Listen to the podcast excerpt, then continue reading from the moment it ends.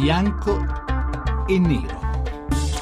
Le 18 e 13 minuti, benvenuti a Bianco e Nero 800 05 0578 è il vostro numero verde, potete chiamarci al termine della discussione di questa puntata dove affronteremo il tema della corruzione. Partiamo da Roma, da mafia criminale, da quello che sta accadendo in questi giorni nella spaventosa inchiesta messa in, modo, messa in moto da Pignatone che sta svelando intrecci tra mondo politico, imprenditoriale, malavitoso, mafioso che eh, sembra tutti sapessero, ma che lascia anche tutti attoniti. Una, eh, una, vicenda di corruttela che va al di là di ogni più spaventosa immaginazione, tra l'altro raccontata da un'inchiesta solida, seria, fatta con tutti i crismi, che lascia poco spazio ai dubbi, non sembra essere una bolla mediatica, insomma sembra essere qualcosa che va presa molto sul serio. Su questo tutti gli interlocutori, tutti i commentatori, tutti il mondo politico sembra convergere. L'inchiesta di Pignatore è un'inchiesta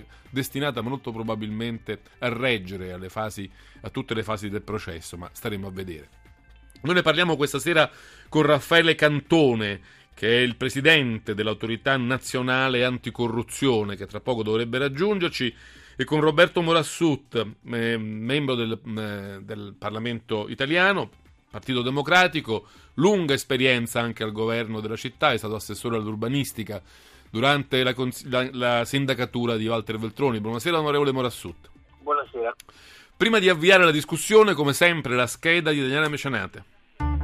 L'Italia è in vetta ad una triste classifica, quella della corruzione. Tra tutti i paesi europei, infatti, è risultato anche quest'anno il paese più malato del vecchio continente e non solo, anche rispetto ai paesi del G20 si piazza in testa alla classifica. Un fenomeno, quello della corruzione, più volte condannato e con fermezza dalle voci più autorevoli della politica, ad esempio quella del presidente napolitano. Purtroppo anche di recente la cronaca ci ha rivelato come nel disprezzo per la legalità si moltiplichino malversazioni e fenomeni di corruzione inimmaginabili, vergognosi. Non è questo accettabile per persone sensibili al bene comune, per cittadini onesti, né per chi voglia avviare un'impresa.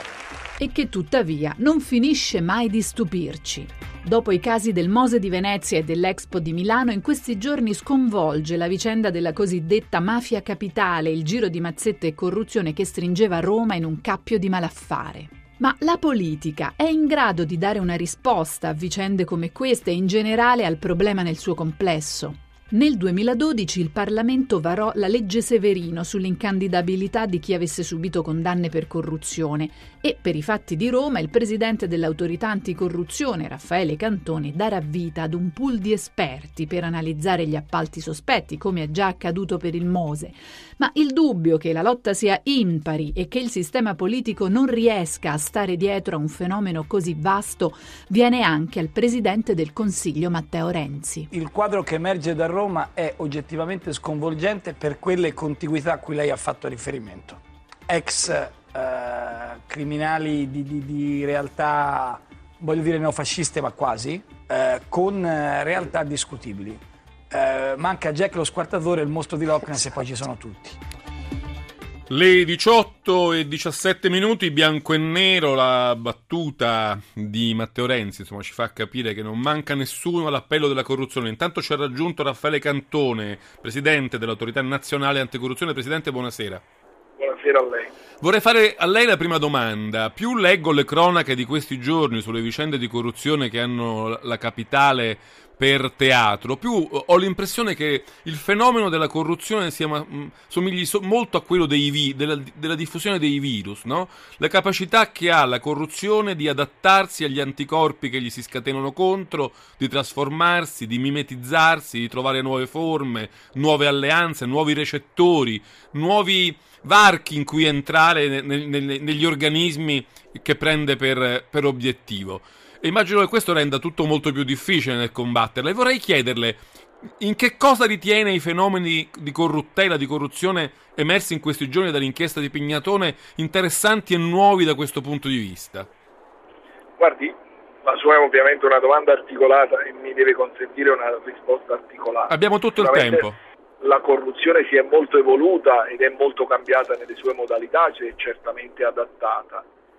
Io credo che per la verità gli anticorpi e gli antivirus di cui lei parlava sono stati inseriti semplicemente da troppo poco tempo, perché fino a poco tempo fa non era stato inserito nessun anticorpo e nessun antivirus, anzi per molto tempo si è fatto di tutto per far finta di non vedere quello che accadeva. Mi faccia dire che diciamo, io non credo affatto che ci si trattava di adattare agli antivirus, che certe cose avvenivano anche in modo...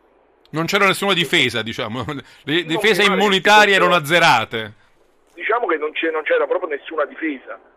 Eh, sentivo prima il servizio alla legge Severino. La legge Severino per la prima volta ha messo in campo un sistema di prevenzione della corruzione, un sistema di prevenzione di corruzione che sta cominciando a funzionare, cominciato a funzionare da poco meno di un anno, che è un sistema di prevenzione della corruzione che richiede anche un cambiamento culturale. Queste vicende ovviamente non, non sono assolutamente in grado di interfacciarsi con la, ancora con la legge Severino. Certo a Roma c'è un po' un paradosso, il responsabile della prevenzione della corruzione viene arrestato per corruzione, ma il punto è se, se, il responsabile della prevenzione della corruzione viene arrestato per corruzione vuol dire che è stato scelto anche male e che ovviamente nessuna prevenzione della corruzione è stata fatta. Abbiamo messo, mi scusi se lo dico anche un po' in modo superficiale, abbiamo messo la volpe a, a, a guardia del pollaio. Però questo è un elemento interessante, dottor Cantone, questo è un elemento interessante che ho, ho letto qualcosa anche che lei ha detto e scritto che lo metteva in evidenza, siamo in una fase in cui la corruzione non agisce più nei modi tradizionali o che almeno diciamo, noi comuni mortali immaginiamo, mi serve una cosa e corrompo per ottenerla. No, mi serve una cosa, ho già qualcuno all'interno della mia lobby, del mio circolo pronto ad, a darmela, non ho bisogno di attivare un meccanismo di corruzione ad hoc, ho già un sistema che mi garantisce tutte le possibili necessità, inglobo diciamo la corruzione. Questo è certamente la novità delle ultime vicende di corruzione, ma non solo quelle romane, era già emerso con riferimento alle indagini di Firenze della scuola dei marescialli, alle indagini sulle grandi opere della protezione civile.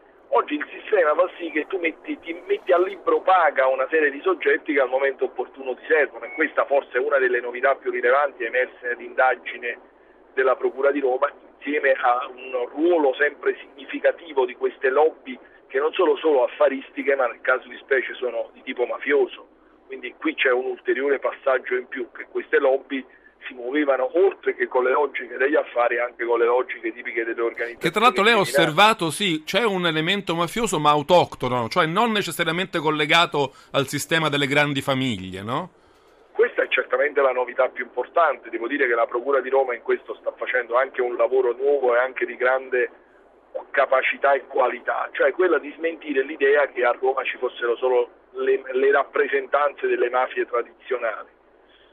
Forse diciamo, da tempo c'erano organizzazioni che si fati, faceva fatica a qualificare come mafiose, ma che invece avevano un'origine tutta assolutamente romana e non erano rappresentanze esterne. Veniamo un momento a Roma con l'onorevole Morassutti. Io vorrei chiederle questo, onorevole quanto dobbiamo essere meravigliati, quanto dobbiamo essere stupefatti, quanto ci è consentito cadere dal pelo, se mi posso permettere l'espressione, rispetto a quello che scopriamo in questi giorni sui giornali che riguarda Roma. Lei Roma la conosce bene. Sapevamo già tutto, c'è qualcosa che, glielo chiedo, che almeno a lei sorprende. So che su questo lei si è molto impegnato, ha scritto vari libri, insomma un po' il fenomeno lo conosce scritto libri sulla corruzione, io ho scritto due testi politici su Roma eh, dal 2008 al 2013. Eh, quello che non sorprende di questa inchiesta è il fatto di vedere confermato che tra il 2008 e il 2013 a Roma c'è stata un'amministrazione ehm, um, in Campidoglio predona, cioè che si è impossessata delle istituzioni e le ha avvelenate, la destra al potere in Campidoglio non è su questa inchiesta che dice questa novità, c'erano state già altre inchieste, è un mai senso comune diffuso a Roma che quella esperienza sia stata un'esperienza predona. Quello che ha sorpreso, diciamo, quello che addolora, dico meglio, almeno me, è vedere pezzi del Partito Democratico coinvolti in questa inchiesta. Eh, io spero che ovviamente chi è stato coinvolto ne esca eh, alla fine di questo percorso, ma resta una amara riflessione politica perché è quello che io ho scritto nei due libri e sul quale mi sono battuto nel mio partito, non da solo, anche con altri nel corso di questi cinque anni, cioè scoprire che il decadimento della qualità della vita interna nel Partito Democratico, nella capitale, nel Lazio, e io dico ah, però questo non è un fenomeno specifico perché riguarda tanti altri territori, poc'anzi il dottor Cantone ha ricordato altri fenomeni che si sono verificati in Italia, un decadimento della qualità della vita interna che espone anche alla corruzione, perché quando il pluralismo interno di un partito non si confronta sulla politica, sulle proposte, sui contenuti, sulle idee, magari diverse, ma si confronta solo fra tribù, perché non sono neanche correnti queste tribù che hanno un codice interno di autoaffermazione e di competizione tra loro, si finisce per arrivare a questo. Lei ha scritto questo libro, si intitolava Mala Roma e il sottotitolo diceva Dal modello Roma al fallimento di Alemanno. Però sì. insomma, c'è anche da dire che il PD durante il fallimento di Alemanno, durante il governo di Alemanno, si è adattato a quel, a quel, sistema in qualche modo. Invece di fare un'opposizione visibile e dura, in qualche modo ha scelto una strada compromissoria, un po' da come, dire, come, si, come se ne si parlava ai tempi insomma, di, di, di di alleanze, di concertazioni, di consociativismo, un po' c'è sì, stato questo. Questo c'è stata una discussione molto aspra nel partito di Roma in quegli anni, tra il 2008 e il 2013, da chi me ed altri sostenevamo che si dovesse fare un'opposizione, ma non astrattamente radicale. Faccio solo un esempio, che per esempio dovessero, il PD dovesse uscire dai consigli di amministrazione delle municipalizzate e affermare un criterio diverso di nomina nelle aziende pubbliche. Poi io sulla base di questa battaglia ho anche presentato una legge in Parlamento per chiedere di modificare un articolo del codice civile per la nomina delle, nelle aziende partecipate e pubbliche basata su procedure concorsuali. E chi invece ha ritenuto di dire vabbè ma eh, per contrastare questa destra dobbiamo stare dentro, cioè dobbiamo contrastare da dentro ed impedire questo è stato un dibattito politico tra chi aveva una certa idea dell'opposizione e chi ne aveva un'altra.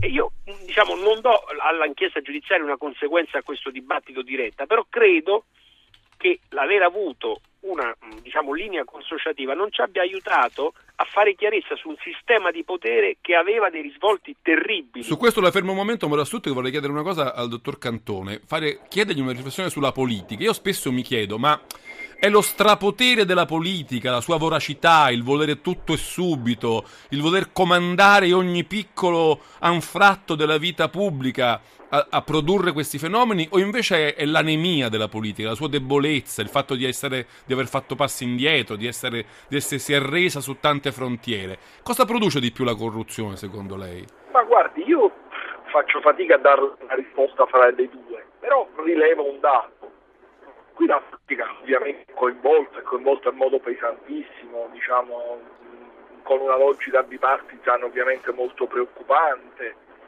però la politica in questa vicenda svolge un ruolo molto gregario, cioè la verità è che qui c'è un gruppo di affaristi che utilizza i politici così come utilizza, utilizza i funzionari. Ovviamente questo è un segnale, io credo, di grande anemia della politica rispetto ai fatti di Tangentopoli in cui la politica era quella che dava le carte. Era il burattinaio, sì. Qui stiamo parlando di politici gregari, gregari fra l'altro anche di lestofanti e delinquenti di serie B, che vengono gestiti alla pari di come venivano gestiti, diciamo, vengono gestiti i funzionari, si mettono a disposizione.